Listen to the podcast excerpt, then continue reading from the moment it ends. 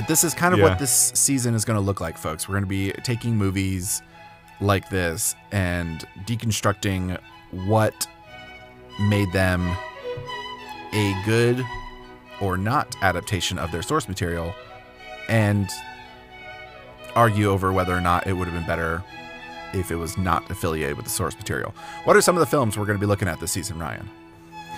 We have what I think is kind of a banger of a lineup for uh, for this. So the the list that we have settled on in no particular order. We'll probably still leading off with Doom, but in no no further particular order after that.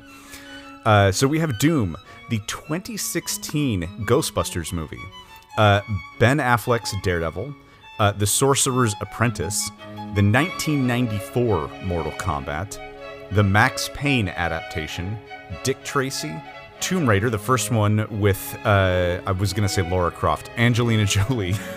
Laura Croft, that's correct. it is correct. Prince of Persia, Venom, G.I. Joe, and Battleship. So that is what you have to look forward to in the season ahead.